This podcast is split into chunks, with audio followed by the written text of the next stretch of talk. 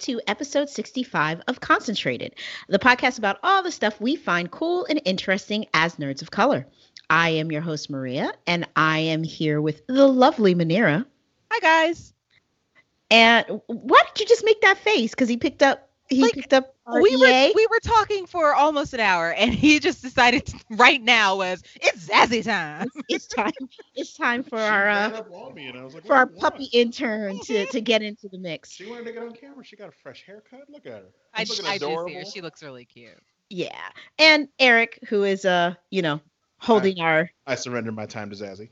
Oh Zazie. Lord, Z- Zazie, are you gonna say hi? The puppy is just like, y'all leave me alone. Does anyone have some snacks? No, put me down. Put me down.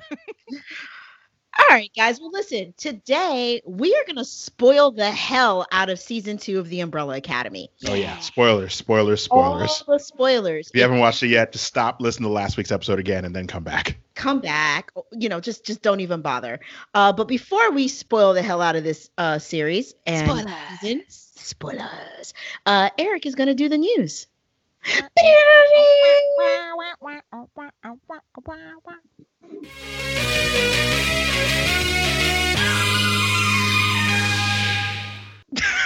I'm gonna need you guys to to come up with a concise theme. Nope, I'm gonna do something different just, every time. You're, you're, just scatting it. You're you're jazz. Yeah, yeah, that's what that's, that's my deal. Get over it. What's your news? I got the news. Shut up. All right. Here we go. There's Some people dead, y'all. Uh, first up, Alan Parker, filmmaker, BAFTA award winner, Golden Globe nominee. Um, he was the director of Bugsy Malone, uh, Angel Heart, Evita, uh, Midnight Express, Mississippi Burning. He, has got a fucking huge catalog of films. Right. So if you didn't know uh, Alan Parker, now you know he is dead at 76. Okay. I was about to say, I knew he had to be up there. Yeah. Well, I mean, even even then, like 76 for a guy like him is, I wouldn't say young, but you know, he was a white man. White white guys tend to, to get up there a little bit a little bit higher. Um, so I, they haven't released how he died. I don't know if it's natural causes or hopefully not COVID related, but he gone. Uh, next up, we got uh, everyone's favorite oatmeal slinger, Wilford Brimley. This is sad. Yeah, well, I mean, not too sad. He was 85 years old, but if you don't know Wilford yeah. Brimley, you you would know him from uh, Quaker Oats commercials or the guy telling you to you know get your diabetes testing supplies or any meme where someone goes diabetes. if you don't know him from those things, you would know him from Cocoon or The Natural or my favorite movie, John Carpenter's The Thing. Mm-hmm. Um, amazing actor, really long career. Um, he has been basically retired since 2004, living in Wyoming. Um, but he apparently died for, from you know issues related to his diabetes. He said he was on dialysis, but again, he was 85, so he he got up there. Yeah. Wow. Uh, so that's a bummer. It's an Moving end of an on. oatmeal and diabetes era. Yep. Don't forget right. to get your diabetes testing supplies. Yeah. And here we are, another week, and Betty White is still still kicking. kicking. Let's go, Betty. Let's go. Whatever. Speaking of problematic white people, um, we we got the allegations today that uh, the Goldberg star and um, frequent contributor to Todd Phillips movies like The Hangover, Bryan Callen has been accused of sexual assault. Um, and ABC has uh, mentioned that he has already made the decision that he will not appear in season eight of The Goldbergs or uh, in the next season of Schooled, which I thought was canceled, but apparently it is not. Goldberg. Oh no, it was canceled. Okay, yeah, Schooled has been canceled. Good, because that shit was trash. The, what? Mm-hmm. The moment they got like when they originally pitched that show, it was supposed to be about Tim Meadows' character and his mm-hmm. sister Nia Long's mm-hmm. character and her two uh who her two daughters. And then they were like, "Oh no, let's make it about the the white girl from the Goldbergs who gets her own spinoff and forget about all that." So boom. So not too uh, bummed about that that that's canceled. Nope. But uh, Coach Mellor is the character from uh, the Goldbergs. He will not appear in season eight, which apparently season eight is a thing because that's still going. Um, yeah, he is. But single parents is canceled. Single parents is canceled. Uh, all the good shows are canceled. But whatever, he's a creep. Yeah, so bye. He's a creeper. Um, and the, a uh, kind of a dead giveaway was that he was friends with uh, Chris D'Elia, who was also accused of uh, probably some worse things because his stuff included some uh, some child sex charges. So Yeah. I got a question for you guys though, just really quickly, and I don't want to dwell on this. Do you think that the appropriate stance for us to take is to basically shame the fuck out of these bastards as soon as they are accused? Or should we wait until like allegations have been like confirmed or charges have been pressed or something to that extent? Because I I, my knee jerk is always to be like, fuck these nasty motherfuckers. I hope they die and they burn in hell. But then sometimes I'm like, oh, but wait, because there have been a couple folks that have been accused and then came back that it was bullshit. And it's like, yeah, I mean, I, don't know if I want to crucify somebody just yet, just off the allegation. It's a slippery slope because Right? at the same time, like everyone was quick to jump on Johnny Depp's uh, case, Mhm. and then now things are coming out basically saying that it was uh, at best both sides, at worst Amber Heard was kind of an abuser. So Mhm. I, I How don't, slippery is it? Because he was never canceled. No one's ever really canceled. Louis C.K. is still doing things Yeah, producer on the producer side. So no one's oh, no, ever he's still really doing canceled. stand up. There are clubs Yeah, he's still doing booking stand him. up. If you go to his website, he still has a schedule of, of appearances that he's getting paid for. Yeah. So Well, I mean, I'm not. I'm not talking necessarily about canceling, right? Because Mhm. cancel culture has its its own problems pros and cons so I, you know I, i'm not the person that just subscribes to cancel culture as an overarching thing i think that there are some things that are appropriate to just be like nah um but that said i'm talking more so along the lines of like for myself Mhm. do I want to be the person that immediately goes off the knee jerk reaction to be like, fuck that guy or fuck that person off of allegations um, that have not, maybe not yet been substantiated or have not led to charges or something to that extent? And, and I do think it's a slippery slope because with money comes power and with power comes no responsibility for shit because you may not get charged. And so, like, how many people did do fucked up things that will never get charged or whatever versus the folks that nah like they clearly didn't do it and this is like some whatever reason i don't know i just i don't know i've just been feeling kind of funny about this lately because i feel like it's really important to call people out when these allegations come up but there have been instances where people are accused of things and then it comes out after their reputation has been destroyed basically that there wasn't truth to what was said or there's not it wasn't like a hundred percent painting the picture of what actually happened Well, there are people, him included, that I don't like. I get Well, an yeah, I mean, easy- that's I get an side. unfeeling, Yeah, uh, easy unfeeling feeling when it comes to them. So things like this, I'm like, well, I mean, I always had that feeling. so yeah you no no and, and I, I i'm saying it now but that's not how i'm feeling necessarily about this case because i Right. agree he's a motherfucker and i'm not surprised by this but I, there have been cases where it could be somebody that i don't i'm kind of indifferent about and then they get accused and i'm like well fuck that guy and then it comes back later that like they actually didn't do anything wrong Yeah, there. Like I said, it's a slippery slope, especially when you go from people who are kind of creepy like this guy, who you know I had that feeling as well. But I, I don't want to judge people off the break. But uh, when it comes to people who are a little bit better, well known, or more renowned, like um, I hate to bring this one up, but uh, Neil deGrasse Tyson had some of these allegations brought against him um, that have eventually gone nowhere. Um, uh, Fox said they did a background investigation and, a, and their own internal investigation and found that they said that um, they couldn't find any evidence or anything like that. So they were like, oh, okay, well, you're back and we're going to continue doing Cosmos and things like that. And he never really went anywhere. But we but don't could know. it also have been in that case? I always thought that it was, well, she said something very early on and no one really took it seriously. And so now you're going back to do investigations of you may not be able to find anything because the trail of gone has gone cold because you let it go cold for so long. Does that make sense? yeah. Yeah, I mean, I think that happens, but as a woman, I also think that some women are full of shit. Um, and and it's it's kind of the side effect of the Me Too era because I think that we should always default to believe women Mhm. one hundred percent of the time.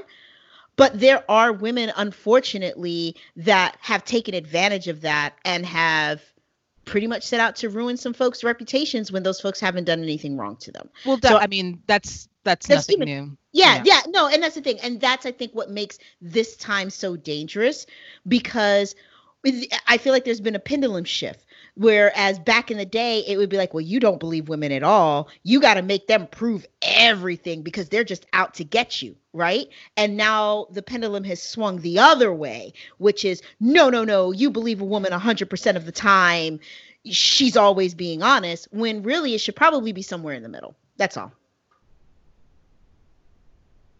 Yeah, I uh, the hard part is finding out where that middle is Mhm. and who it uh, who watches the Watchmen type situation. Yep. Like who is the who gets to be the end all judge of if it did happen and uh, like yeah. a, as a as a guy I shouldn't be making uh, it's Right. not my place Mhm. to make Right. the decision. It's not my place to you know, but at the same time like sometimes it, it affects people's livelihoods and it, I don't know. I I got no leg to stand on here, but yeah. It But I mean, sucks. look, this motherfucker is a creepy bastard. I think they got the right one there. Well, yeah. we're just gonna leave that there. Not to mention when when like multiple people come out and start saying it, that that kind of it, it makes it a little bit easier to to say, okay, well that guy's definitely a creeper. Yep. All right. Anyway, moving along, I got one final story that's actually good news. Ooh. Yeah, i- it's about charity. Uh, Friday night in Los Angeles, Charlize Theron hosted a uh, drive-in screening of Mad Max Fury Road for charity. Oh, Yeah, That's That's really nice. cool. going for uh, going to an Africa outreach project that she uh, Oh. she helps run. Um, yeah, it was apparently very nice, and the only person besides her that showed up from Mad Max was Nicholas Hoult, who Mm. plays um, Nuck or Okay. Nux. Yeah, so they they showed up. They did a, a charity screening of Mad Max Fury Road from driving. You know, everybody in their cars, socially distancing, and then they did a quick Q and A afterwards, including uh, Aisha Tyler, which seemed pretty cool. oh, that's fun. Yeah. That is really exciting. Um, and I hate to be a negative Nancy here because I know she is South African, so you know, kudos to her. But exactly what African thing was this white woman trying to save with her white woman savior complex? Because with everything going on in the world, there's so many charities that could be using that help. Um, Was it a charity that she already had set up? I'm just saying, look, I'm not here for the white savior complex in brown and black countries. And again, she is South African. So it could very much have been some type of charity that helps in South Africa because there is a lot going on in South Africa. It, it's right not now. just South Africa. It, it's um, And that's my problem. No, no, no. It, it's a, a charity to help people. Um, uh, what's the word? Um, to help with AIDS and HIV relief in Africa. Okay, so this is something that was already set up. Yeah, it's the Charlize Theron African Africa Outreach Program. And she's done this on multiple occasions? Um, I don't know about other like screenings of movies, but I know it's her charity, and um, you can Google it. it. It seems to be on the up and up.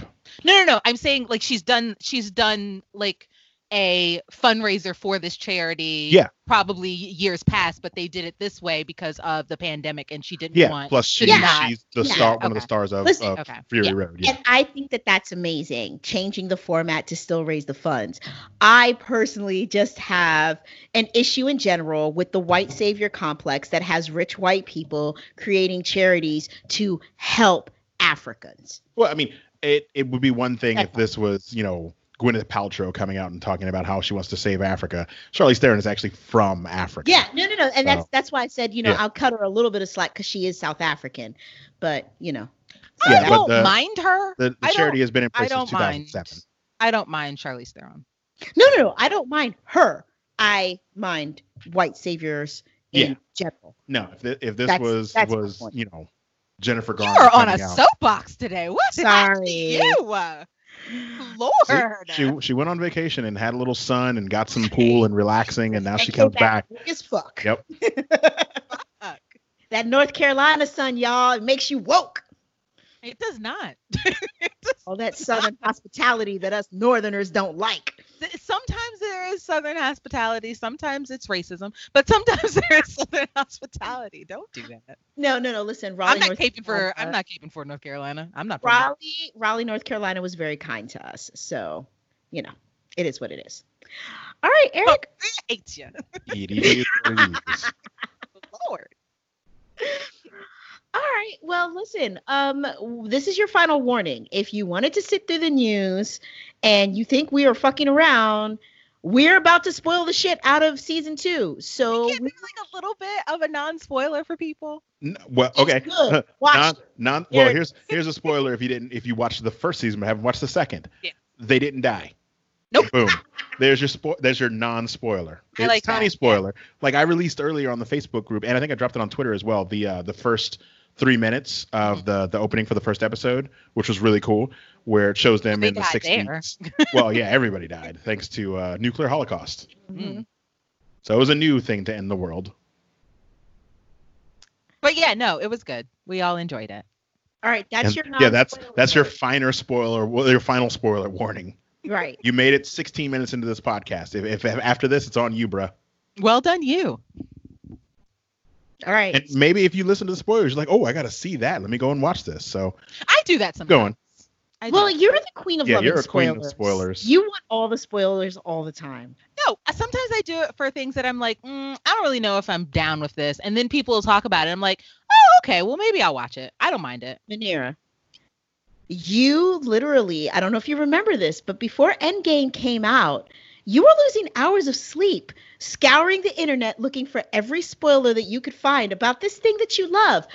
I had Did an investment because I needed to make sure that everything lined up and that Captain you just America needed to make sure didn't Captain. America died. Didn't die. Yes. and I was I was happy. Okay, so that is the end of the spoilers or the fake spoilers. We're gonna get into this now. So again, I'm a, you, we're gonna give you five seconds, and if you're still listening, well, you want to be spoiled. Five, four, three, two, one. Anyways, 1963. Oh my gosh. All right. So, where do you guys want to begin? I feel like this season there was a lot to imp- unpack. Um, definitely a different tone from last season, but still kind of the same tone. But I, I think that before we really start getting into the nitty gritty, like just overall, what did you guys think of this season? I thought it was fantastic. Right? Eric, what about you? I thought it was pretty good. It leaned a little heavy on like um the time travel nonsense, and sometimes time travel subplots can go either way. Sometimes they get way more confusing than they need to be. Um, but I, I thought they did a good job, like just bordering on confusing and annoying. I okay, I kind of agree. I didn't need old five and young five fighting. I actually But I liked enjoyed it. bringing in old five. Old Five was amazing. Mm, Was he? Hmm. You just don't like old people, Manera. That's what That's it is. not true. That's You're an ageist. false. that is not true at all, and you know it. No, but no, I mean, I mm, that that was a low point for me. I enjoyed Elliot. I enjoyed Elliot a lot. The um dentist gentleman Yeah, saw I was- I was sad when he left. I was like, Me oh, too. he didn't deserve that. at all, at all. Those At Swedes all. were dicks.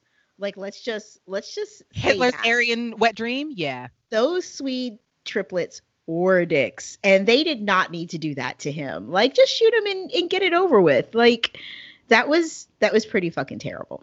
But I the the one thing that I that I will say about the tra- the the time travel piece, I really like that we got a little bit more insight into the commission. I actually liked the time travel because I didn't feel like they got close to where it was confusing. I think they kept it pretty clear throughout the season. Um but I was a little thrown off at the fact that he landed them all in the exact same place at different intervals of time and i wish that they would have talked about it just a little bit more and like what did he fuck up in his calculations to make that happen instead of everybody being dumped at the same time in the same place I enjoyed that a little more because for me, five always seems like he's smarter than everyone, but not really. If that makes sense. Yeah. Yeah, he's not So- even smarter than himself because when he Right. ran to his older self, you know, his older self didn't even understand it until he explained it to him. Right. So Well, I, I enjoyed that they were separate. I also enjoyed that they were separate because I wanted. I feel like them being separate were they were able to build on themselves more, if that makes sense. Yeah, everybody got their own little like, um, what's her name? Vanya was only there for what a month or two before everyone else started showing up. Yep. Whereas someone like um, No, Vanya was for- last. Yeah, what I'm saying. She was only there for what two or three months after she she landed and got hit by the car. Mhm. Um, but Allison was there for like a year. Klaus Mhm. was there for like two years. So e- everyone had a, a different amount of time being there. I think um, Luther was there for what a year or two as well. I think so. Yeah. Yeah, I, I thought that that was really um yes, I, I guess I didn't really mind the ter- the time travel piece. Um you I think Manera touched on it, the fact that each character like because they were dropped off at different times, you like that Mhm. because it felt like each character got like you got a little bit more development into them and i think that that's a really good point to bring up and and i'd like for us to dive into it a little bit more because i feel like this season you really got to know who all seven kids were Mhm. um, which is something that you really didn't get last season. Like there were one or two that you like, okay, I get it, they've got this going on, or this is their issue. But I felt like you they really dived into each one of them this this season. Yeah, no, I um with them being separate and able to do their own thing, I will say that made me like Diego more. Um I was not a big okay. Full disclosure, I love all of the children, every last one of them. However, like Latino Batman. no, Diego was my like when Five said he's like Dad shanked me. He was like, "Listen, it, I mean, you give us all a reason after a while." That that's very true. I wanted to shank Diego. He gets on my nerves, but when he in the scene where um Sir Reginald sits all of them down and they're all at that round table and Diego is basically like, "Listen, I know what's going on," and the dad cuts him down so far So that bad that he his goes stutter comes right. back. that Yeah. was amazing to me and i was like oh you you of all of them all of you have daddy issues but your dad did a number on you son Yeah, My God. his dad is such an asshole that like he he gives him a debilitating speech impediment. right and his and that's where his i need to be a hero because i yeah, need he needs feel to prove worthy. something. right because his hard on for jfk i it really got on my nerves like really got Well, on I my mean, it, you have to say, if you can stop probably the most famous assassination in history, you would be the ultimate hero. yeah but i mean did we really need He'd need how all right He That that's where die. he's coming like, from. come He's on. like, I I need to stop this. I, I can stop the most famous assassination in history. I can be the hero. this is something guy- I can do. Mm. But here was the thing about that for me with Mhm. him. Because you're right. That was definitely where he was going. And I thought that that scene that you referred to when they were at the dinner, it was heartbreaking, right? Because like Diego gets Diego gets on everybody's fucking nerves. He's no one's favorite, but it's like no one deserves to be spoken to like that. And if you didn't feel something watching that, like who are you? That said though, I feel like 5 was very clear multiple times. was saying, that scene was funny until that moment. yeah. yeah But I, I feel like five was clear multiple times that you anything that you touch or fuck with is going to have drastic effects on the future. So Diego, why could you not get it through your thick fucking skull that if you changed JFK's assassination, if you saved him somehow, that that could completely throw the future out of whack and fuck everything else up. It's like for as much as you're trying to be smart, you're a fucking idiot. And it's wrong that your siblings call you an idiot, but when you behave like an idiot, you're an idiot. it's his complex. He can't help Mhm. himself. He He can't. He help himself. Um. So then, on top of that, then there's Allison, of course. Do we Well, want to what? do we want to go through the numbers since, Sure. since we started with Diego, so we'll backtrack and go to Luther, and let's just go down the line. Of course, Luther is a body man, and, and has literally no life. Of course. I mean, you might as well have put him on a the dozen moon. eggs and fights people in a basement. Right. Of course. Yeah, I um in season 3 I want to I want Luther to actually have a good storyline. I want to flesh out Luther. There's so much there there, but I don't feel like it's ever been flushed out, if that makes sense. I, I feel like once we get to season three, and especially the way season two ended, Mhm. like he won't have a place, and it'll they'll. I don't want to get into the comic too much because I know we're gonna do that later, but like in the second volume, he basically has no place, and he ends up just getting fat because he has nothing to to, to work with. I have a feeling I have a feeling they're gonna touch on that, with him just kind of being eating eating his feelings. Okay. But I think that'll be better than what they did this season, right? Because Yeah. You know, the whole reason we can say, hey, let's go down the numbers is because there was substantial character development for every single kid except Luther. Well, yeah. Luther is daddy's boy number one, so of course he's gonna rally around the first father figure that picks him up, and that just happens to be Jack Ruby. Yeah. So you know, somebody takes him in and tells him he's good at something, and you know, you know, pats him on the back and tells him he's the best boy. That's what Luther's gonna go for because he has daddy issues too. Not as not as deep as Diego. Now, Diego's daddy's Mm-mm. issues are because he's behind Luther. He Yeah. has to prove himself because Luther is daddy's favorite. I do enjoy um their pairing when it's Luther and Diego and they basically like cut the crap and are brothers and not fighting for one and two, if that makes sense. Yeah. Yeah. Because I, I feel like in a lot of ways they have of the of the boys until we'll get down to like Klaus and Ben, but of the boys, they have the most genuine, in my opinion, like big brother, little brother relationship. You know what I mean? Like they very much behave the way that brothers behave when there are other siblings behind them and they're the the two oldest. Mm-hmm. Yeah. No, you're not right. Yeah. Yeah, so to see that fleshed out a little bit more was really cool.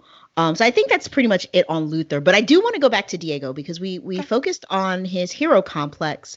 But let's talk about this love. Lila? I mean, I feel like we could be separate for Lila. Listen, She's got a lot going on. Lila's got a lot going on. I do think that we should probably talk about her separate, but I will say this. Um anybody that watches this season and doesn't recognize like easily within the end of before the end of the first episode that they're going to end up being a thing mm-hmm. doesn't watch enough TV, obviously. Oh, I knew they were gonna be a thing, and I knew that she wasn't who she says she was almost immediately. Yeah. Right. But I was like, why are you English in Dallas? Boom. I thought that too. I thought I found that really odd, but I was like, I'm gonna go with it. Let me not just think everything's a conspiracy. I was oh like, wait, nope, but it brown. is. Of course no, they I was I was in. happy. I was like, you have this little brown there. Indian girl with an English accent. I was like, all right, I, I dig this. But again, it's 1963 in Dallas. Why are you here? You fived her. You number fived her. Like, hold, hold on, Yep. little missy. Why are you here? Right, right. But I think that their chemistry was Very. Fantastic. Mhm. And Yeah. it was nice to see to get to see that side of Mm-hmm. Diego because literally in season 1 like you know that he had a thing for the detective that got killed but it was like a former thing and it was a typical I'm a lone wolf and I can't have a real relationship cuz I'm saving the world. And you didn't get that in this relationship. So I thought I appreciated the fact that they gave him a relationship in season two and gave him something to fight for in that relationship. I always feel like I always felt like he was capable of love because of the relationship that he had with Grace or has with Grace and how really caring and very nurturing he was with that mother figure. Like remember when he had to kill her, she or not kill her, but I guess boot her down yeah. and Mhm. she didn't even notice any of the fight going on and the Mhm. pain that it took for him to do that and also for him to see her in Dallas across the room and oh not god, automatically like jump on her and hug her and just say I'm so like the Well, fact yeah, that you're here right now is if- amazing. if Luther is daddy's boy, then Diego is Diego's easily mom. mama's boy. Yeah. He is very much a mama's boy. So I knew that they're like his like him being able to be in a relationship, albeit a fucked up one. I knew that that you know I we could see that, and I did appreciate seeing him and Lila together. Yeah, I definitely love that brown chemistry. Yes. It was She's great. beautiful. Her eyes She are is- so big. and She is drop expressive. dead I loved it. gorgeous. Yeah. Um, the actress, her name is uh, Ritu Arya. Yeah, if you don't know, um, check her out in the shows on um, BBC, uh, Humans. She plays an android, and it's all about androids. It's really good. Yeah. But in that show, they highlight her eyes even more because they give her these bright green contacts that are like crazy. Is she in Humans? Yeah. I knew she looked familiar. I couldn't place her. Listen, I had a whole last mental meltdown when I realized that um, Luther was the older Tarly brother from Game of Thrones. Don't Yo. know how I missed that. Go Well, back a little bit more. He's, he's, also like- in uh, Merlin. hmm Yeah, Yeah. I knew about Merlin, but I don't know why. It it's just- hard to recognize him when he's wearing the big gorilla prosthetics. Mm. Mhm. Plus, apparently, he is like really tall. Well, no, I mean he's six four, so I, I guess he's tall to normal people. Right. Not not to you. No, because I'm six four. So like when I see him standing next to everyone else, I'm like, oh man, this guy's a giant. And then I realize, oh, that's how I look in pictures with other people. Do you do you not think you're tall? No, it's hard to. It's one of those things where like when you're tall, you don't realize you're tall until you stand next to other people. Bitch, I'm not short. You don't have to short explain it to me. No, well, like I don't realize things, you know, like oh, well, I am tall until I, you know, I hit my head on something, or, you know, I see a picture of me with other people and I'm in the back for obvious reasons because I'm, you know, uh, towering over people. you two are tall gentlemen. I wouldn't say that you're a tower, but you guys are tall gentlemen. No, but when you see him, like, look at the cast photos and you see him, he is like a whole head above everyone else. I know him. He's delicious. And also, Manir, fuck both of y'all because what you're really doing, you're you're not gonna short slam me. You're like five what, five nine as a woman? I'm Shut the 5'7". hell up. I just have long limbs. Whatever. Well, I am five two and a half. So yeah, standing next to my six four brother, he kind of looks like a giant. I feel like I was standing up for you. I don't. I don't that didn't feel like it. No. It didn't. Whatever, move it along, short stack. Well, the other thing before we move off Diego, um, I, I felt like last season they gave him some decent action sequences. Mhm. I love the fight. It- like he had a lot of really good choreography in the fight scenes this season. The fight with him and Reginald was They did that the right way where you could tell it's not him, but they're in Mhm. the fucking dark and you don't see his face. So you have proper stunt people doing the stunt work. Yeah. Which is what they should have done for shows like Iron Fist, and then maybe it might have been a little bit believable. Reginald Yeah, but- came out walking like looking like a G after he shanked him. It was like amateur. And then Come and on, then he, Pogo. he collected his monkey and walked away. into the night. And I was like, yeah, you got daddy issues, but your daddy's awesome. Your dad is a motherfucking G. I hope you know. But yeah, it, it's. I felt like last season, you know, obviously because they were peppering so many. It's it's a lot of characters.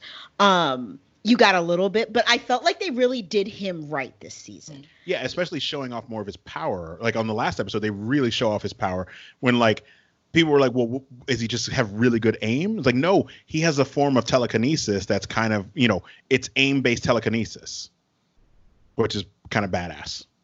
But you don't really see the full extent of his power until that last episode. Till he hit that Magneto shit at the end of that last episode. I was like, holy shit. Yeah. Cause that was the thing too. I like obviously, you know, you read the comic, you know their their powers, their abilities a little bit more. But to your point, I did find it kind of interesting that like they never really explained his power. Um, whereas you get a pretty clear explanation of just about everybody else's power. Um, Yeah, well, he's he's not like um like Klaus who like in the comic they, they did him right from the comic as well where like his power he doesn't even know the limits of his power in the Mhm. comic he like he learns that he has like something of a form of telekinesis where they instead of doing that in the show he realized that he could manifest Ben physically things like that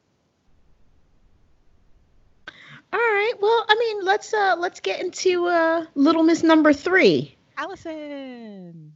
I So- enjoy Allison so much. I really do. So, so what was your take on this season with her? Um of course she would start a she would be a part of the um civil rights. Of course. Because in her past life she was able to do and be any and everything she wanted to be. So, of course she wouldn't take being less than sitting down. Mm-hmm. So that made complete and utter sense. Of course, she had another husband because that girl can't be alone. So That's what I wanted to talk about. yeah, I about. would say she seems like a serial monogamist.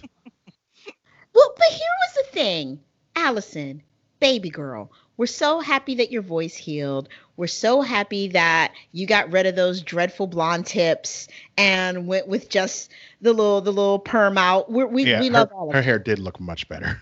It's such so much of a better look for her. But here is the thing: you also love your fucking brother. So why they the do indeed love each here- other. Out here getting in a whole ass relationship with that little chocolate goodness. Mm-hmm. and getting married and acting like, oh, it's just gonna be what it is. Like the one thing that got me was with everything you kids have been through together and what y'all just experienced. Why would you really believe that y- it would just be y'all and or it would just be you like in this insular situation and that at some point your other siblings wouldn't show up? Why would you really believe that?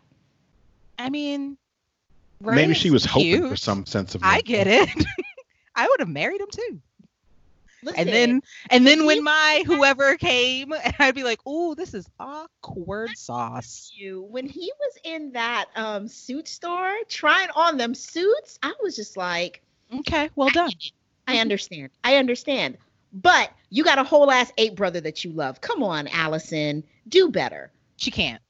She maybe cannot- maybe now she will. Maybe in season three they will get together because she's not technically married anymore. Well, I mean she is. She's constantly married. It's just a it's just a thing that she she does. well, and this is gonna Well, be interesting. yeah, we don't we don't know the ramifications of what they did in season two, how that'll go into season three. What do you mean we don't know the ramifications? We've got a whole new academy. Well, no, no, I mean as far as like their interpersonal things, like where is uh where's Vanya's friend? Where is uh where's Raymond California Chestnut? Is he thing, still right? alive?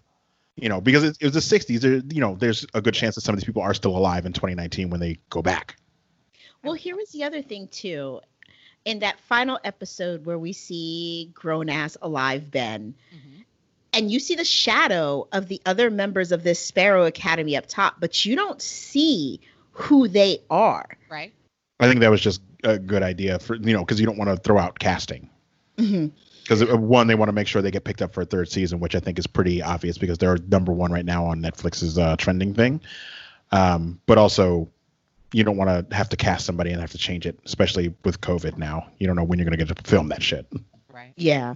But the thing to me is like you don't know what's going on with the rest of them. You you were so pressed to be up Raymond's ass because you love your husband so much and all this black love and it's so great. Mwah, mwah, mwah, mwah. But as soon as they're like, "Oh, we're going home," oh, I get to see Claire. I get to see my Claire. Claire. Claire, Claire. I know. First off, we don't even know if Claire exists anymore Right. um because of the shit that you did but then on top of that like to eric's point you girl you just you just a sucker for a love ass She motherfucker really and it doesn't even seem to matter who you love you just need to be love loving someone and i'm gonna need her to fix that Also, he was uh, famine in Good Omens. Yes he was All right. yep This is a good show. I love Good Omens. It is a good show. well and funny enough like his whole sequence in good omens as famine when he went into the diner Mm-hmm. That was like one of my favorite parts of that series. Just saying. Here's the other thing with Allison, though, that I was very happy about. In a way, her power could be seen as a pussy ass power. Like, ooh, you can rumor people to do whatever. Until she starts rumoring motherfuckers to kill their brothers and blow up their own heads. Like, She took way too long to do all of those things. way too long. Listen, I get it. I get you want to do things on your own, but your power is your power. You need to love what you can do and use it responsibly. The first Well, I feel like season, she, she- wasn't. I feel like she's going to be another person like Klaus, where she realizes that her power is more than what she knows. Like, hmm like from the comic, like she manifests a whole nother person through a rumor, and, and a bunch of other things. Like when when they're fighting like this giant statue of Abraham Lincoln, she you know she says, "I hear I heard a rumor that you got assassinated," and a giant stone John Wilkes Booth shoots him in the head. She literally brings a whole nother person out of nowhere. So I feel like I want them to go more into that, like they did with Klaus. I don't want her to bring manifest to Claire though. Ooh, yeah, I didn't think one, about you that. know? Like, We do not want a little baby Claire. like maybe her her her baby daddy in the the new reality or whatever he he doesn't have a child and she's like well i heard you had a daughter with me and then boom you got a little zombie pet cemetery baby I don't want that. I don't want zombie pet cemetery baby. When we go to Vanya, can we come back to Allison as well? Yes, Because think I, have a should. question about something. Yeah, yeah, yeah, I think that we Okay. should. Okay. All right. Well, enough about. I mean, uh, did you have anything else on Allison? Because I just also. Oh no. Um, one more thing about Allison. Wardrobe did her right. Yes. 'Cause yes, she she looked- looked lovely. She looked fantastic in Mhm. every scene that she was in. hmm uh, i will say i do approve of her using her power to burn and silence a white supremacist do Yes. that all day That was so beautiful. And he was Yes. like, "Stop!" And I'm like, "Nah, nah, No. keep going, girl. burn keep your going." ass Mm-mm. No. Mm-hmm. wanted that coffee hot Real hot. Oh my gosh. All right. Well, let's move on to um, arguably the fan favorite of all the seven kids, Mr. Klaus. Klaus started a cult. Klaus course he did. started a fucking cult. Of course he Klaus, did. Klaus is the messiest bitch He But really is. But here is the thing I felt like this season, he was probably the least fucking messy. Stop it. He ran away from his whole fucking cult. Stop it. well, I think he just got he didn't want that responsibility of being a cult leader, but at the same time, like he got messy when it came to Dave and Yes. trying to to save Dave. He got messy when it came to Ben pretending like Ghost, Ghost can't time travel. After a while, I was like, "Stop being mean to Ben." Right. Don't do that. Jesus, he's dead, and everyone is so rude to him. You're the only one who can physically talk to him and interact with him. Be nice to Ben. my God, when um when Die- when Ben went into Klaus and Diego came to get them, and he was like, Yes. Yeah, I was like, "Can we have an episode of just Diego and. Ben?" So good, so good. I started crying over that. I started crying when he was like feeling the soil, and then the girl he liked, and then all. yeah, when he Oh. was when he was just sniffing Jill. Mhm. Listen, Ben had me crying like the last several episodes. It was Mhm. just me crying over Ben and it was it was a lot. But getting back to Mr. Klaus. the cult, I get it.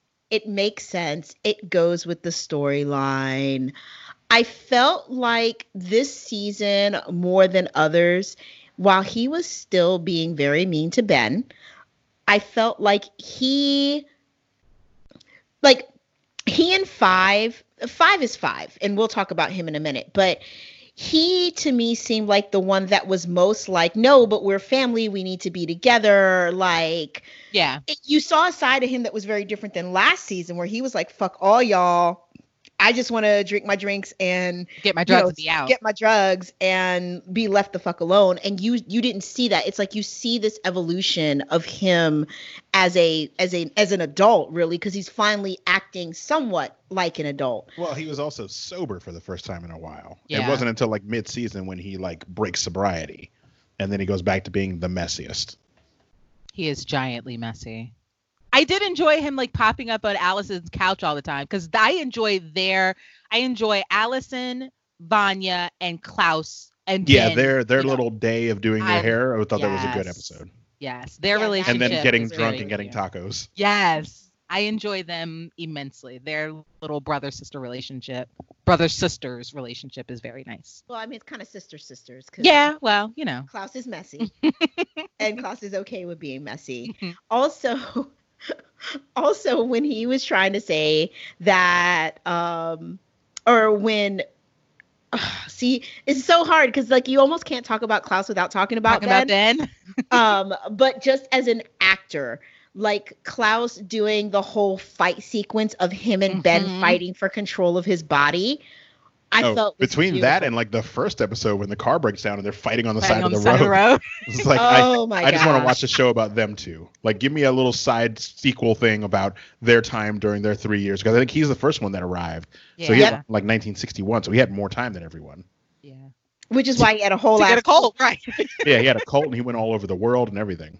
Listen, when he said, "Oh, Chanel," I was like, "Yes, no, take that woman for all she's worth. hitch, hitch a ride, hitch a ride with that."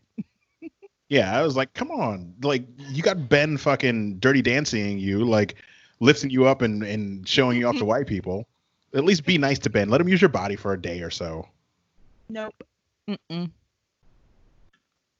it was he was i mean like I, I was worried that coming into this season because he was such a fan favorite last season that they would like almost oversaturate his storyline to to like make fans happy and i'm really glad that they didn't i feel like you got just enough klaus without it being too much klaus Robert Sheehan is known for walking that line.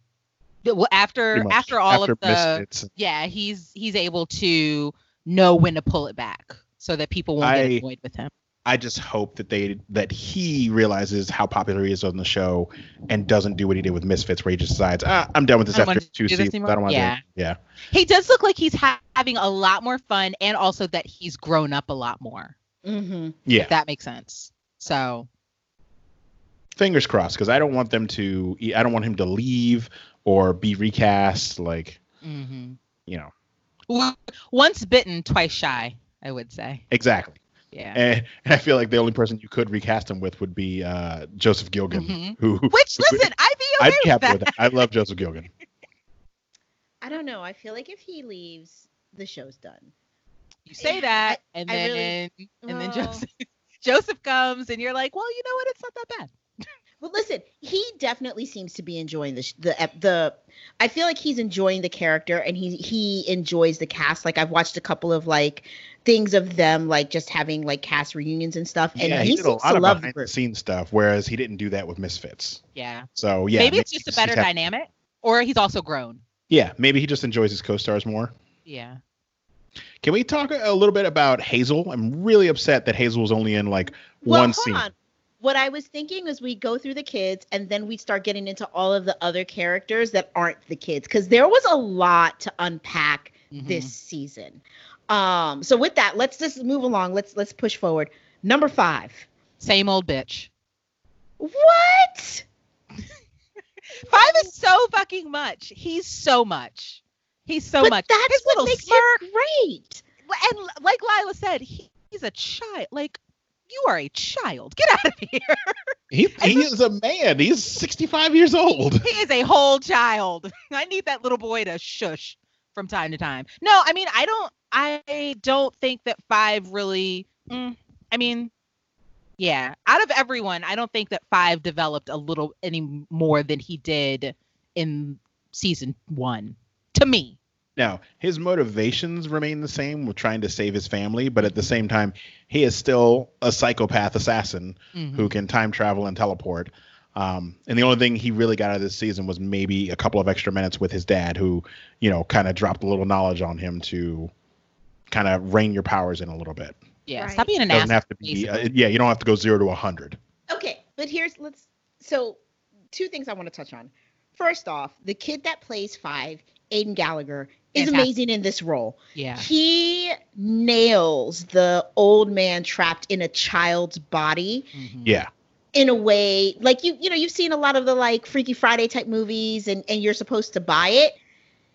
He completely sells it and I just love this character because of how this character is being played or It's his portrayed by facial this. expressions. He's They're so so, good. slight that if you look away, like you'll miss it, but they're done so well.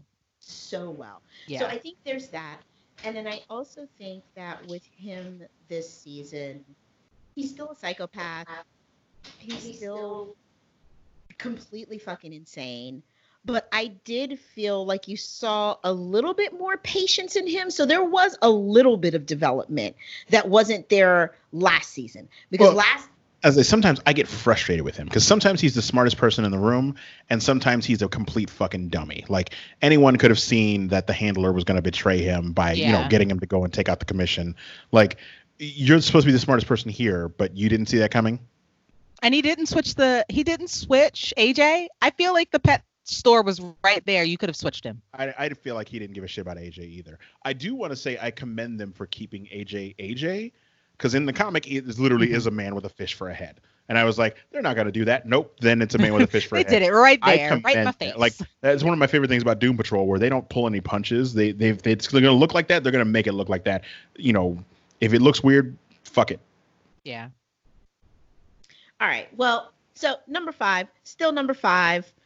Aiden, keep up the great job. You're an amazing actor in this role. Don't get taller. Don't look older. Don't grow, Well, right? you better he's- stay. He's only like 15 or 16 years old. So, but now he can actually age at a normal rate because that's he's in that body now. Yeah.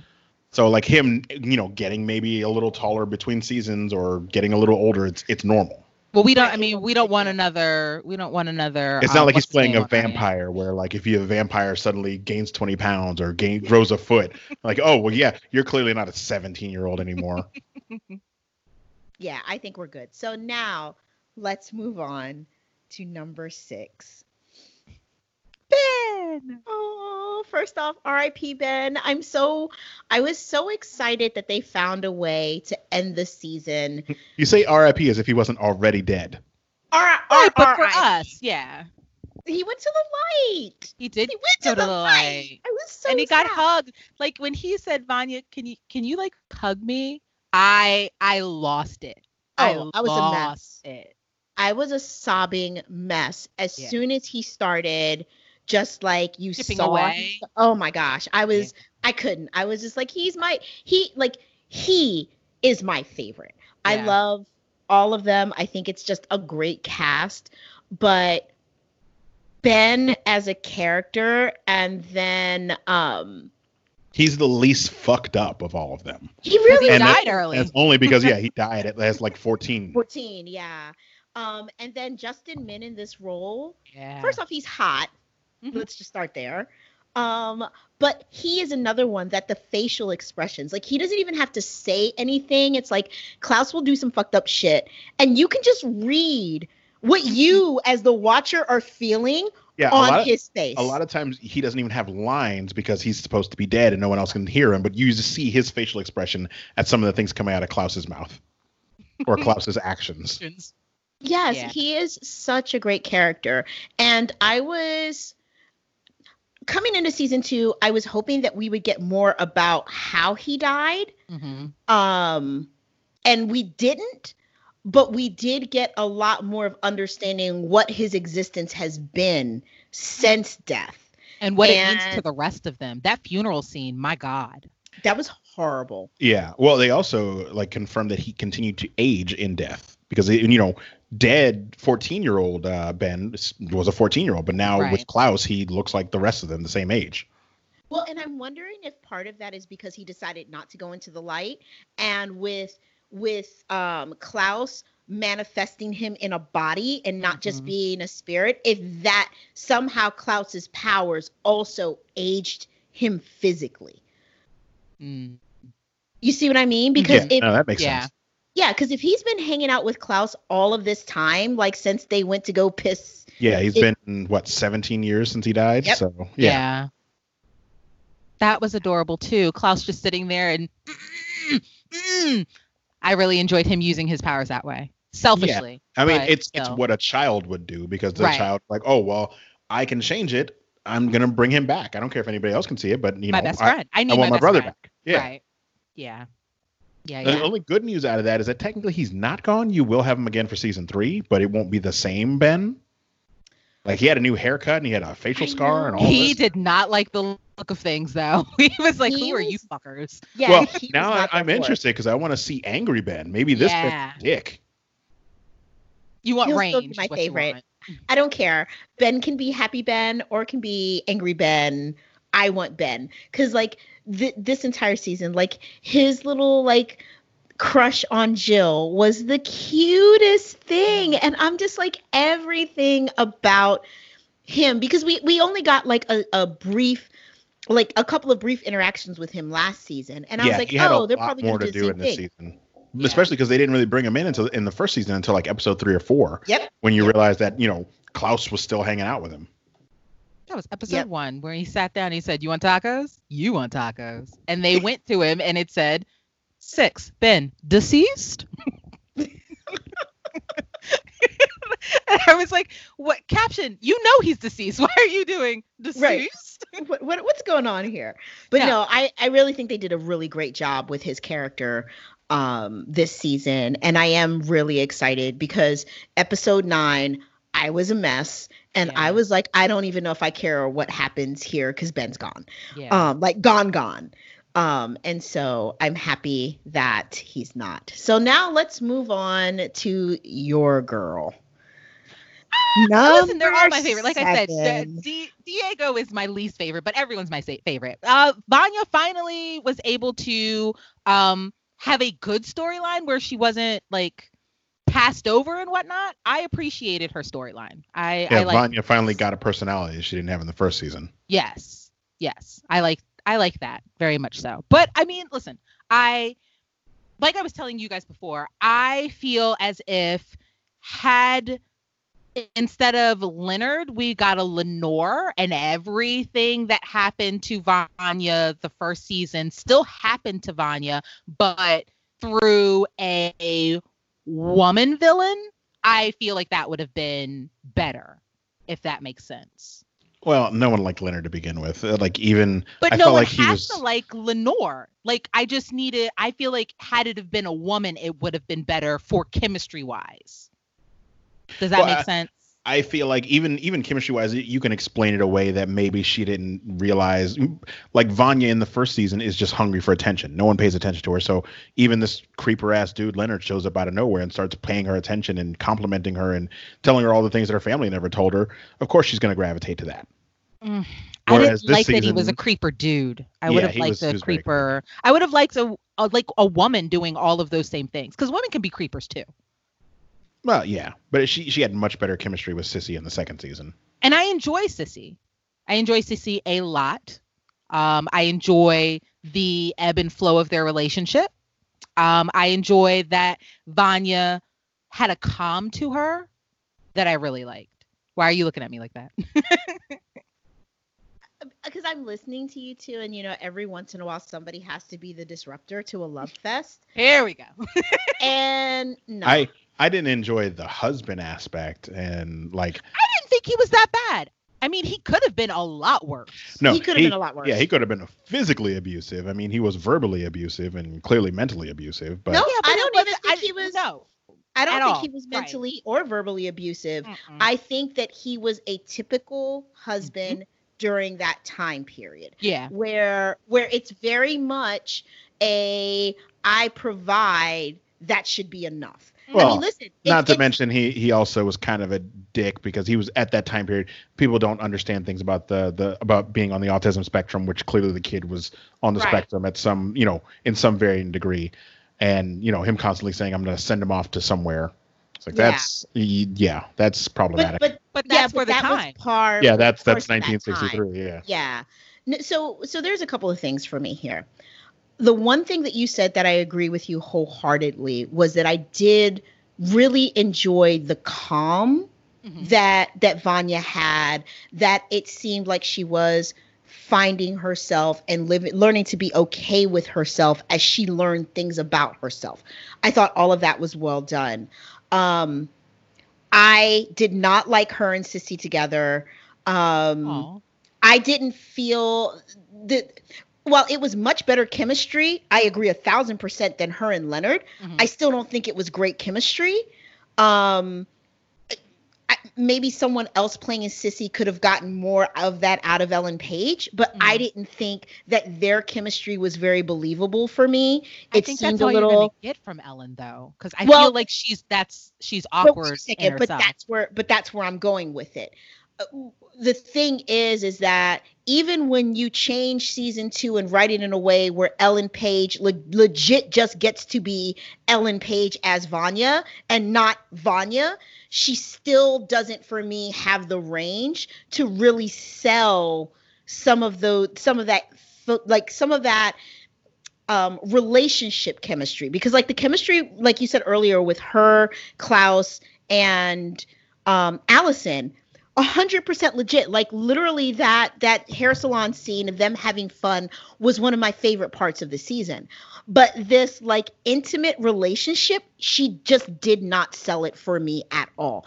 And I I think, and you and I talked about this before, that like she's like a Michael Cera where they are pretty one dimensional and can only really play one character.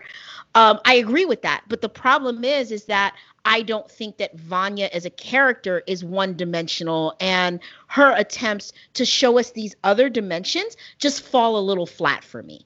They they just do. Um, and so of all of the characters I think that Vanya has the potential to be actually the most interesting character, but the way that Ellen Page plays her, I just meh. She's just Vanya. I feel like they they want her to play her like that because I mean, if you, look at Ellen Page in movies like Super, I barely knew that was Ellen Page. Like she's not the the same like meek, shy, you know, soft spoken character that she plays in everything else. In Super, she was kind of crazy and off the rails and like uh, you don't want her to have that energy in something like Umbrella Academy where she's supposed to be the quiet one.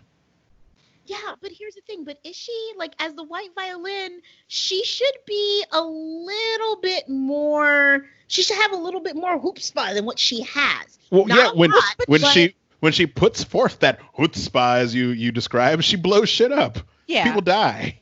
I mean, and she yeah. blows up moons. I'm good with that. Maybe I don't, I don't know. I, guess, I, I like her being the calm one.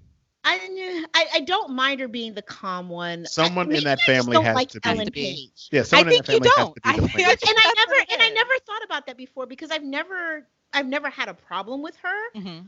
I just I don't like her in this role.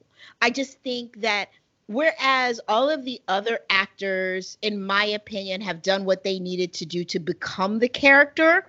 With her, they've done the opposite and they've made the character become her and I don't like that. Yeah, I mean, you could tell that in the first season where she kind of dresses. She dresses like Ellen Page dresses in real life. Ellen Page, you know, unless she's doing like a red carpet, she's very much a dress down kind of person. Mm-hmm. So they. And that's not how she was in the comic. Just saying. Well, but maybe yeah. that's not what her what they want out of her. And you have to realize, coming into the the the Umbrella Academy the first season, she was the most famous person on the cast, whereas everyone else was pretty much, you know, uh, uh, uh you know, here and there type of person. Yep, yep. No, I get it. I, I completely understand it. I just hope that they continue to evolve the character. I liked her because I hated her in season one. I was just like, this is just Ellen Page being Ellen Page. Um, and she's fucking up this character. So I hated her in season one, although I thought that like obviously her abilities were really cool and her story is probably one of the, I don't know if it's the most heartbreaking out of all, out of all of the kids, but it's definitely like top two, right? Coming into season having her two, locked up and then having her sister dampen her her abilities. It's kind of shitty. Listen, yeah. I said top two. Just yeah, say it. Uh, but she's not dead, so yeah, right. top two. right, exactly. On a mission that those kids fucked up on. So Reginald said, "I'm going with Reginald until I see otherwise." Listen, all I'm saying is I didn't really like her at all in season one. I definitely enjoyed her more in season two. I'll tell you the chemistry that I actually really enjoyed outside of the siblings were her with the little boy. Her and Harlan. Who's gonna be a fucking problem. Who's gonna Yeah, I have a feeling he's definitely be, going to be a he's problem. definitely gonna be the big bad at season 3 mm-hmm. Um I I I really, really enjoyed their chemistry. Um and I really enjoyed what they did with Vanya's story. Mm-hmm. my problem is the execution. It's not the storyline or the direction that they went in.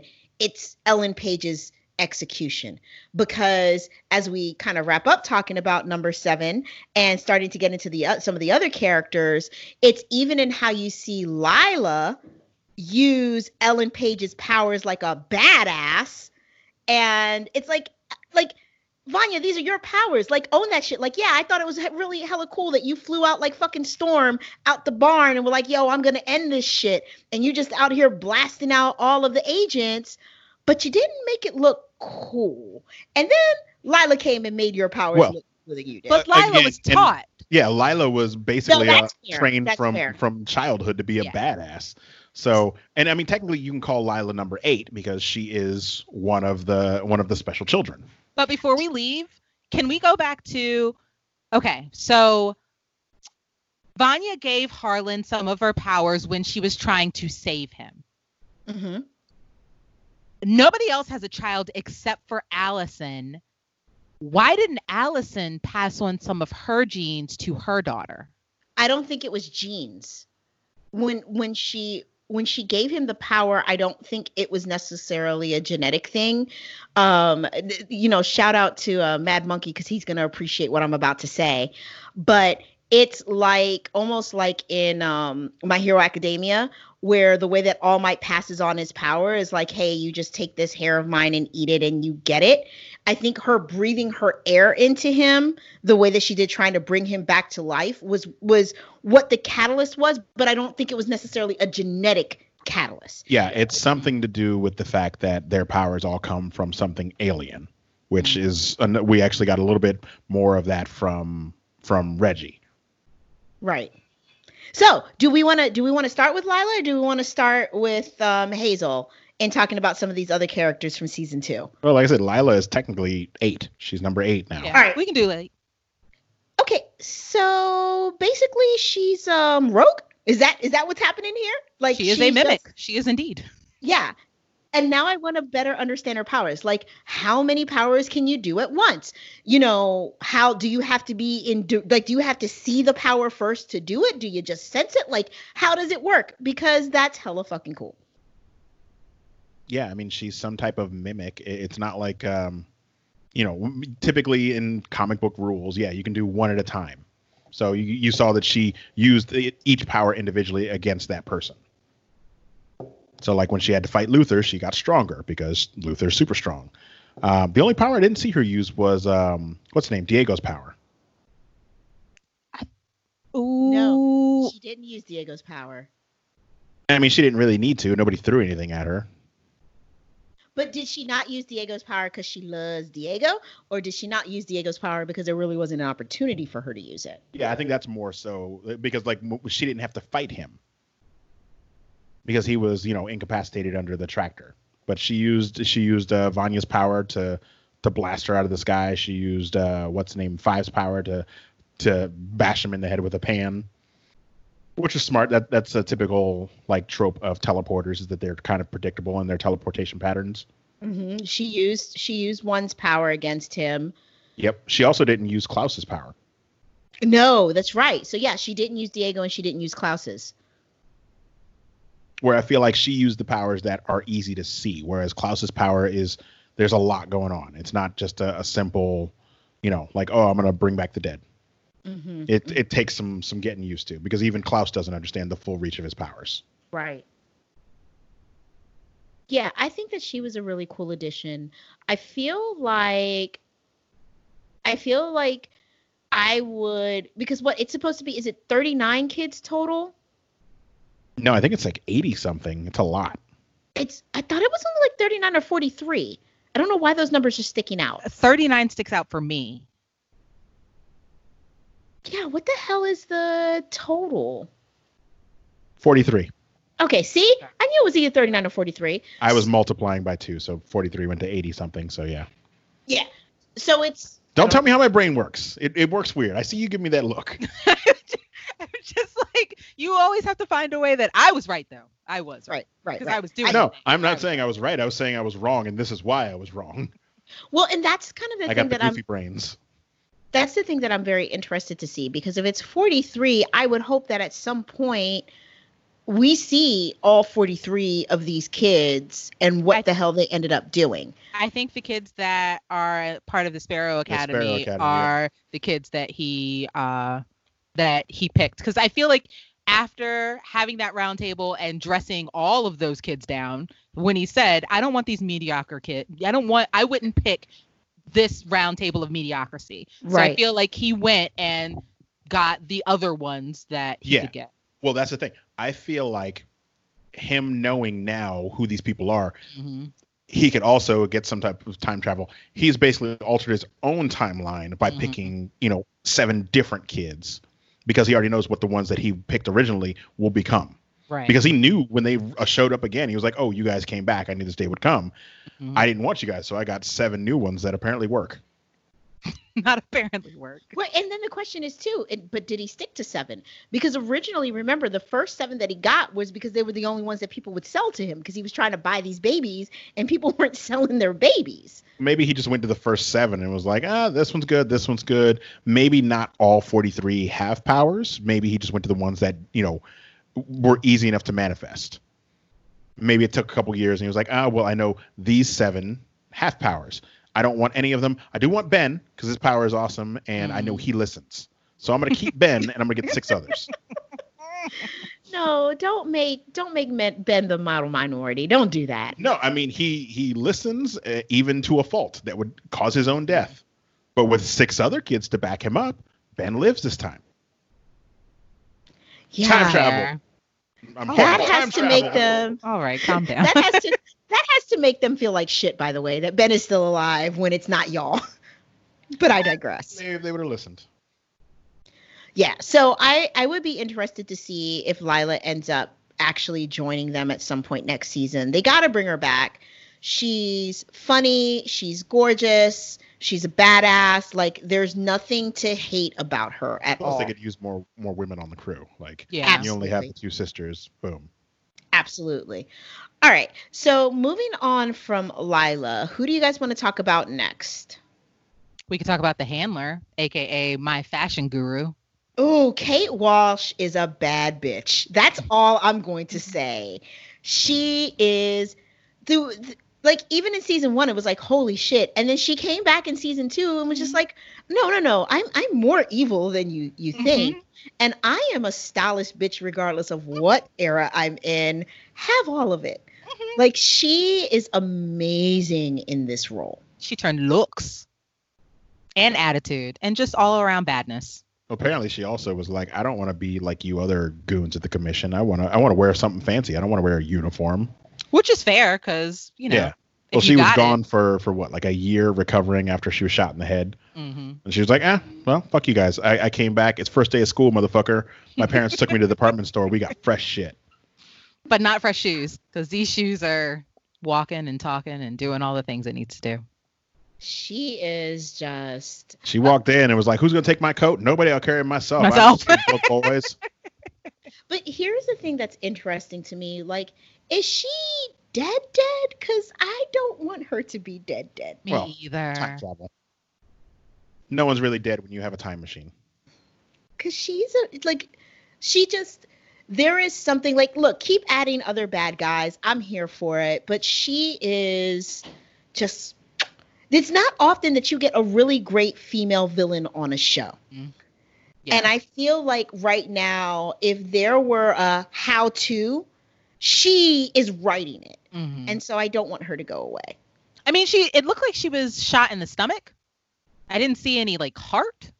So, you know. Yeah, I'm interested to see her and will they bring back the the third Swede? Like will he come back in the in the new season?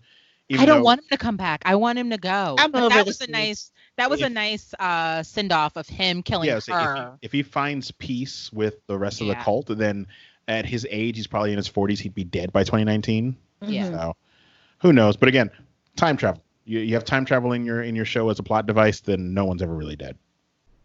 That's true. All right.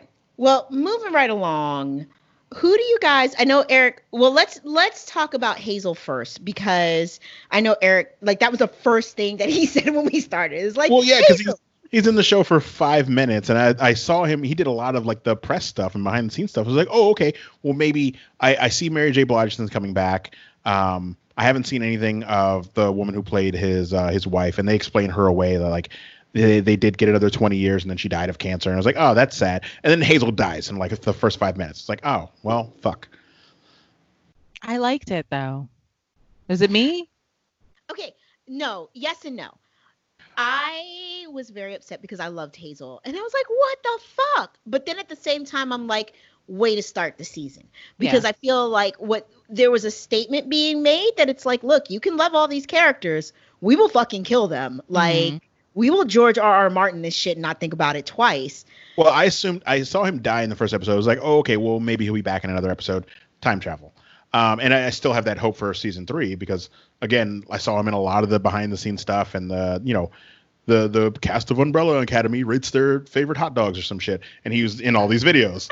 You know, What's when it- you, when you his- look on, Yeah. What's his favorite hot dog? he was like, oh, I'm a Coney Island fan myself. I was like, good, good idea. Yeah. I'm a, I'm a Chicago guy myself, but you know, you throw some chili on there, onions, all that good stuff. Gross. Now, there, there's a lot of gross hot dogs. I'll send you a list. Um, yeah, but when you when you see those BuzzFeed videos, and like, oh, the cast of Umbrella Academy plays, you know, Never Would I Ever or some bullshit. He's in all of those, so I, was, I thought he would have a bigger role in the season. I hope they. I, I I'm with you though. I think that there is a way to bring him back. Obviously, time travel, um, and I think that they will, um, or at least I'm hopeful that they will. I mean, listen, I was kind of sad they didn't find a way to bring Cha Cha back because Mary J. Blige can't sing and she sure as hell can't dance, but she was great in that role. I did. Well, enjoy her and Hazel had good chemistry in the first They season. Yeah. really did. Yeah. They were they were really really good together. Um I think I think for me the only other I mean there were lots of great characters this season um that were new and you know obviously because most of them were tied to this time frame we probably won't see them again. Um but I do want to take a little bit of time to talk about the ringleader.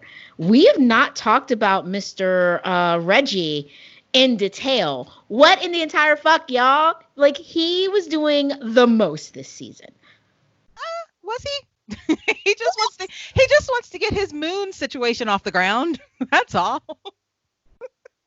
a little light, you know, chimpanzee work or ape work. I'm sorry. I was happy, and and if things changed and the, the events of season one don't happen, that means they get to bring Pogo back for season three. hmm So I'm happy. That was exciting. I enjoyed seeing Yeah. Pogo. Oh, He was so So cute. cute. so oh my cute. gosh. There's, it was just so many awe moments. And then it was like Ellen, like uh, Ellen, Vanya realizing that she had like killed Pogo and like having that moment. I was like, you're right, bitch, you did kill Pogo and we hate you for it. She You're was the very worst. quick to apologize, so Well, I, I was fine. let's that. let's not say Pogo was innocent. Po- Like adult Pogo that died was in on all that shit that that Reggie did. So Baby you know, Pogo. Yeah. baby Pogo in the not all that- '60s, yeah, baby Pogo in the '60s is innocent. 2019 Pogo, yeah, he didn't deserve to die, but you know he had some dirt he- on his hands. he had some comeuppances. Now, I would have appreciated when Sir Reggie unmasked himself. to see If it. they, if they, well, they, I mean, they, they showed you his face, but I would have much appreciated if we got to see the massacre that ensued at that moment. Because who's not down for a little alien massacre? No, you know those people are dead. Those are bad, bad men. And they're dead. Yeah. I also would have uh, appreciated them showing like how, um, like his mother, because I don't remember her actual name, how Grace. how she went from being Grace the scientist to being a robot.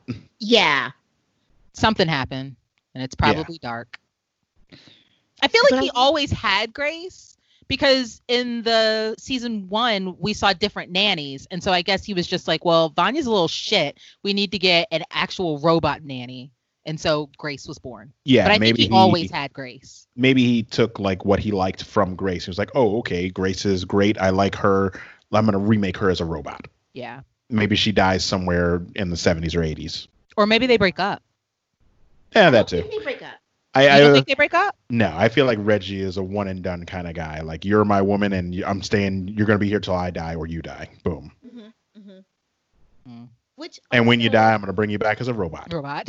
which also alien human love. I'd love to uh, better understand how that works, but whatever. don't get nasty. no, I don't mean nasty. Like, like, was he sincere when he was saying to her that he really wanted to spend the rest of his life with her? Um, but there were things, right? You know what I mean? But there are like things about his work that he couldn't talk about. Like, did he really mean it? Because I felt like he did. I don't think he could tell her that he was an alien. Like, I just, I don't think that that. I think that that was one of the things that he said. There's one thing, like, there are things that I can't tell you. Yeah, I could see him taking off that Reggie mask, not going off too well with her. He gave her the typical mob boss thing, like, "Oh, you like the fancy cars and the big houses? Don't ask me how the sausage gets made." Which is fair, because I wouldn't. I do like all of those things, and I don't need to know how they get made. Thank you. Pretty much. I'm just gonna shut up and be pretty. Mm-hmm. Be pretty right here. Got it. Right Yep. here. Okay. Can we go to Chanel now, please? Uh-huh. You. I've got things. I've got things I gotta get, and that stupid little lady said that I have to be there at six. So can you go? yeah, but tell, I, tell your man to bring the car around. but I think I think too, especially you know what they've done really well is assume that nobody's read the comic Mhm. and try to build this world just within the show. And I think that it was smart to expose that Reggie is an alien now instead of waiting till season three because how cold hearted he is with these kids. Well, they, they revealed in season one that he One. wasn't from Earth, but they we didn't know in season one that he was full on like take the face the the the fake mask Wait, off and wait, when did they reveal that in season one? Did I when miss they that? show him sending the, the little pods that make Mhm. all the the people pregnant in season one. It's and towards giving the end. when we, we Oh, saw him that's get his right. violin. Yeah. Yeah, yeah, yeah, yeah. That's right. That's right. Well, it could have been magic back then. We didn't know. We didn't know Girl, it looked like a Reggie the whole alien. It looked like a whole alien compound. It really did. No, I completely forgot about that. Um, but I do. I like the fact that they made it like full on. Like, no, y'all. Like, he is an alien, alien, not some humanoid from another Yeah, planet. he is full on, you know, V. I'm gonna take my mask off and I'm a lizard person alien. Which was fun. It was fun. Um, so anybody else from this season that stood out to you guys that wasn't obviously one of the Hargreeves that y'all want to talk about before we wrap this up? Um I hope really. we get some deli I hope we get Dave. I hope that he doesn't die in Vietnam. Yeah, I have a feeling that might change because Dave now knows maybe he finds some way to get out of that, but he'll be he'll be an old man, but it'll still be Dave, and we'll see how that affects Klaus. I hope that I hope Raymond we get to see more of Raymond. I I, hope don't we think we're gonna get. I don't think we're gonna No? get more. Rick. I don't. Oh, Mr. Chestnut. Yeah. Yeah. I think that he was great in the role, but I, I, I don't see a logical reason for us to get him when you're looking at how the story is evolving. Mm. Because the problem is, if if he had been Allison's Dave, then it makes it would make sense, but Allison's Because- Dave is Luther. right? Pretty much. Plus, she has a whole ass ex husband in the present. And Claire. So Ugh. she's she's just messy. So yeah, so I don't I don't see them bringing him back. Although it would be cool. Um, like you guys alluded to earlier, though, I do think that that was not the last that we saw of Harlan. Um, and that should be very interesting to see how that plays out. Mm-mm. He's But gonna be a I- problem. he really is. But I, I think I'm most excited, honestly, to just see the Sparrow Academy. I want to see who these other kids are and what their abilities are and whether or not they're fucked up the way that um these kids are fucked up. I'm actually excited about that because it's we're finally getting into the place where like the comic hasn't met the show yet. Whereas like volume uh, season one is a mixture of volume one and two, and season two is a mixture of volume two and three, just like barely gracing the surface of the comics. But season four, I mean season three, like book four, um, the writer Gerard Way has already said that he is he just started writing uh, book four called Sparrow Academy. So we don't know where that's going to go, and I'm kind of excited about that. That's fun. Yeah. Yeah, this will be fun. All right, guys. So, you know, we're going to go ahead and wrap this up uh like we told you. Or wait, was there something else cuz Uh, you you yeah. wanted to mention the music. Oh my god, I forgot about that. All right, stop yelling. Sorry, sorry. No, I I enjoyed the music as well. Yes. Yeah. uh, So, to our listeners, one of the things that I was saying when we were prepping for this episode was just that this season, as uh, look, producer man, don't shake your head at me. All right, I'm not here for your shit. Anyway, um, I'm gonna get so much Be crap for this. better. I know I need to be better. Well, I didn't think we were gonna end up going into all like we did some really deep character dives, and that was really cool. So I forgot about the music. No, I mean we, we can do a quick glance of the music. So one of the things that I had pointed out was that in season one, I didn't remember, like there was nothing memorable about the score or any of the music that was used. And in this season, I felt like there was some really excellent use of music in some of the episodes. So one of the things that stood out to me most notably um, was a ska remake of Billie Eilish's um, what the hell is the name of the Bad damn Guy. song? Bad Guy. Yeah, it's a it's a, Yeah. a cover by the band um, The Interrupters. And it was so it's played during a fight scene between um Leela and Five, and Five Lila. hasn't figured out. I mean Lila. Why am I saying Leela? What am I thinking of? Futurama. Futurama. Yep. Um, Lila and Five, and Five hasn't figured out yet that she's a mimic, and so he's bouncing around, and she's not where he is. Um, and but but they don't show the the watcher like she just isn't there.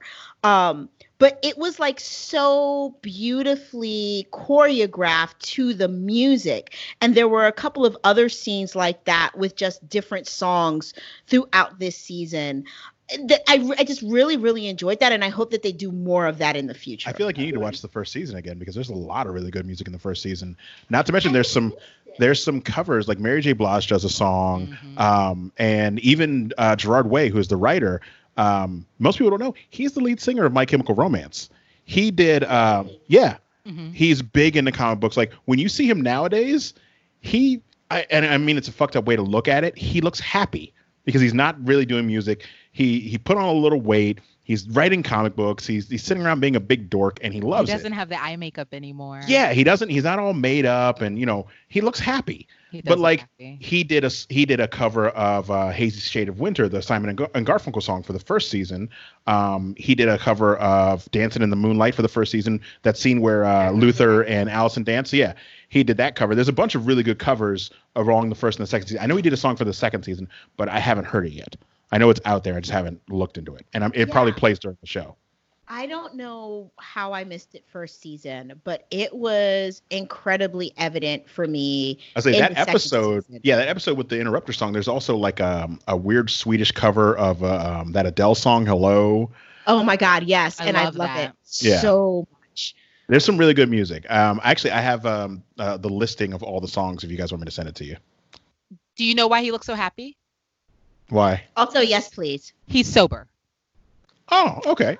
I didn't know that Oh. either. I didn't know he had a had a problem, but um, I figured, yeah, he, I know he talked about it a lot while he was making music. That he's he's a big comic book fan. He has um, in one of their old videos, he has Grant Morrison, the comic book writer, in the video as like the bad guy of their their tale. But like, yeah, he's always been a big comic nerd, and I guess he just decided to start putting that to you know to use and saying, I want to write a comic book.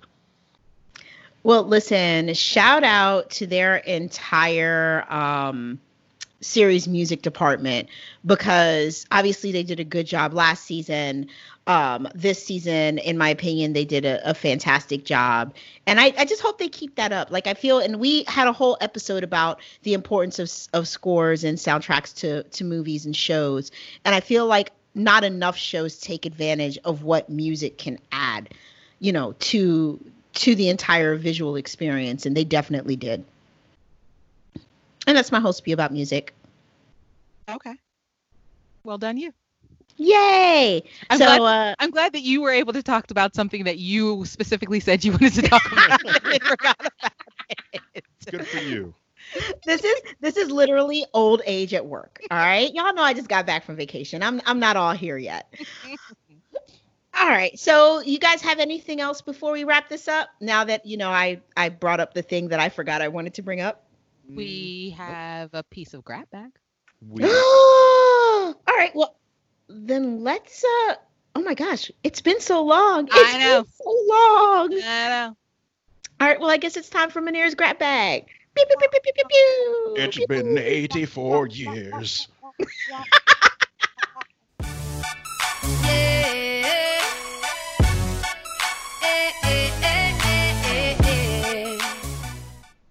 Yeah, no. Uh, we're back. So, um, on Facebook, Mhm. we've got Kevin. Well done, Kevin. I think Kevin uh, mainlined it like the rest of us. So Good fantastic. job, you. Kevin. Yes. Um, and It Kevin did wrote. not drag. I want to say a lot No, of shows that. I've watched on Netflix lately, like there are 10 or 13 episodes, they just seem like they go on forever. Like I, I downed this in two sessions. Yeah. Yep, And it- yep, it me was, too. it was, what's the word I'm looking for? Like there weren't any fillers. Everything was important. I feel like. Yep. So getting back to Kevin. Well, even even fillers, like the fillers didn't seem like fillers because there's such good chemistry between the cast. yeah. You wanted to see what they were doing, even if they were just getting drunk and eating tacos. Because it was like family. Yep. So okay. You wanna you you gonna pop in again or you gonna let me read? I just wanna I wanna make sure. I wanna be ready this time.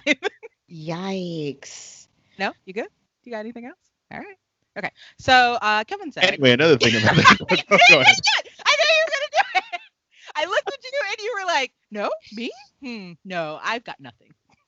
okay, so Kevin says, um, "I don't know if the writers somehow knew that these that this country was going to go through with ra- with racial issues. Mm, yes, okay, but um, to send them back into the '60s and to see what whites on and to see that whites only sign." I was all Mm. kinds of fired up. Yes, me as well. Mm. Throw in the lesbian and spousal abuse. Yes, love it all. The detailed stories they give each other, uh, they gave they give each one of the characters in their time alone in the 60s was incredible, which I think we all said and Yep. appreciated as well. Uh, finally, introducing another kid was perfect, which it was, and the ending had me wanting to time travel to watch season three. And then he put yes, which Agreed. yes, we're we all want to be there. One thousand percent agree with everything that he just said. Yeah. It's it's almost like He he was literally- here. I know he literally said everything we said. I also feel like like w- w- that's another big boost to the show, like having this like multiracial cast because in the comic they're all white. Yeah. So sending them back to the '60s, you wouldn't have this same ordeal. yeah. No, I appreciate it. So thank you, Kevin. Sorry. Thank you. The rest of you schlubs, ca- catch up because you should have watched this whole damn series the way that Kevin did. I mean, but they could also be behind in um our podcast as it is. So I would I would just I would just You got nowhere to go right now. Yeah. Right. It's coronavirus. Um, I am behind on a lot If you're of my out, in, if you're out in these streets doing things besides watching TV, then you're you're living bad. Don't do that. I'm not living bad. I am behind on some of my podcasts. Just saying. This is not one of them. I listen to us. So I'm just saying, but there are some that I got to listen to, you know, you To- forget to yourself, things, right? Eric be ridiculous, me be ridiculous. Yeah, I got to listen to that. So Fair enough. Well, listen, as always, guys, we want to thank you for listening. If you like this episode, please rate us, drop a review, subscribe, tell your friends, do all of those things. Um, follow us on Twitter or Instagram for up eh, blah blah blah blah blah blah blah. blah. Yeah, that's that's what you're going to Twitter, Instagram for. I like it. Um, so you can get that and episode drop updates and things of that sort. Our handle on both is at Concentrated Pod. Uh, next week, we will be giving our review of Paper Mario, the Origami King. Yay! It's a Mario. We're gonna have some fun.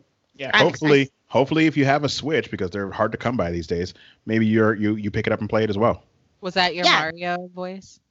It's a Mario. That's the best I got. I don't do Italian plumbers well. Sorry. No, no, no. It was good. I just I wanted Oh. to know if there was if because there's room to grow.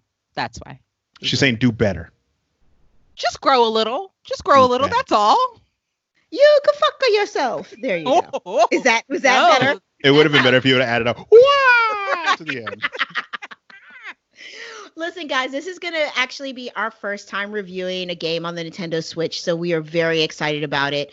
Uh, to Eric's point, if you've already got a Switch and you've, you've you're playing this game, you know, definitely let us know what you think. Uh, if you haven't picked it up, pick it up, and we can all find out tomorrow whether or together whether it's good or not. Although most Mario games are good, so I, I'm I'm pretty hopeful that this is a good purchase. Um, it's- she's just kicked it in its foot. now, now it'll be horrible. No, don't say that. It's gonna. It'll be cute though, right? Yeah, it will be cute. Yeah. All right. Well, we're gonna figure it out, and we'd love to hear your thoughts. So you can send us your feedback uh, as well as any questions, topics you'd like us to cover, or anything else to our email, which is concentratedpodcast at gmail.com. Or you can also do like Kevin and drop us a message on our Facebook page, which is just Concentrated Podcast.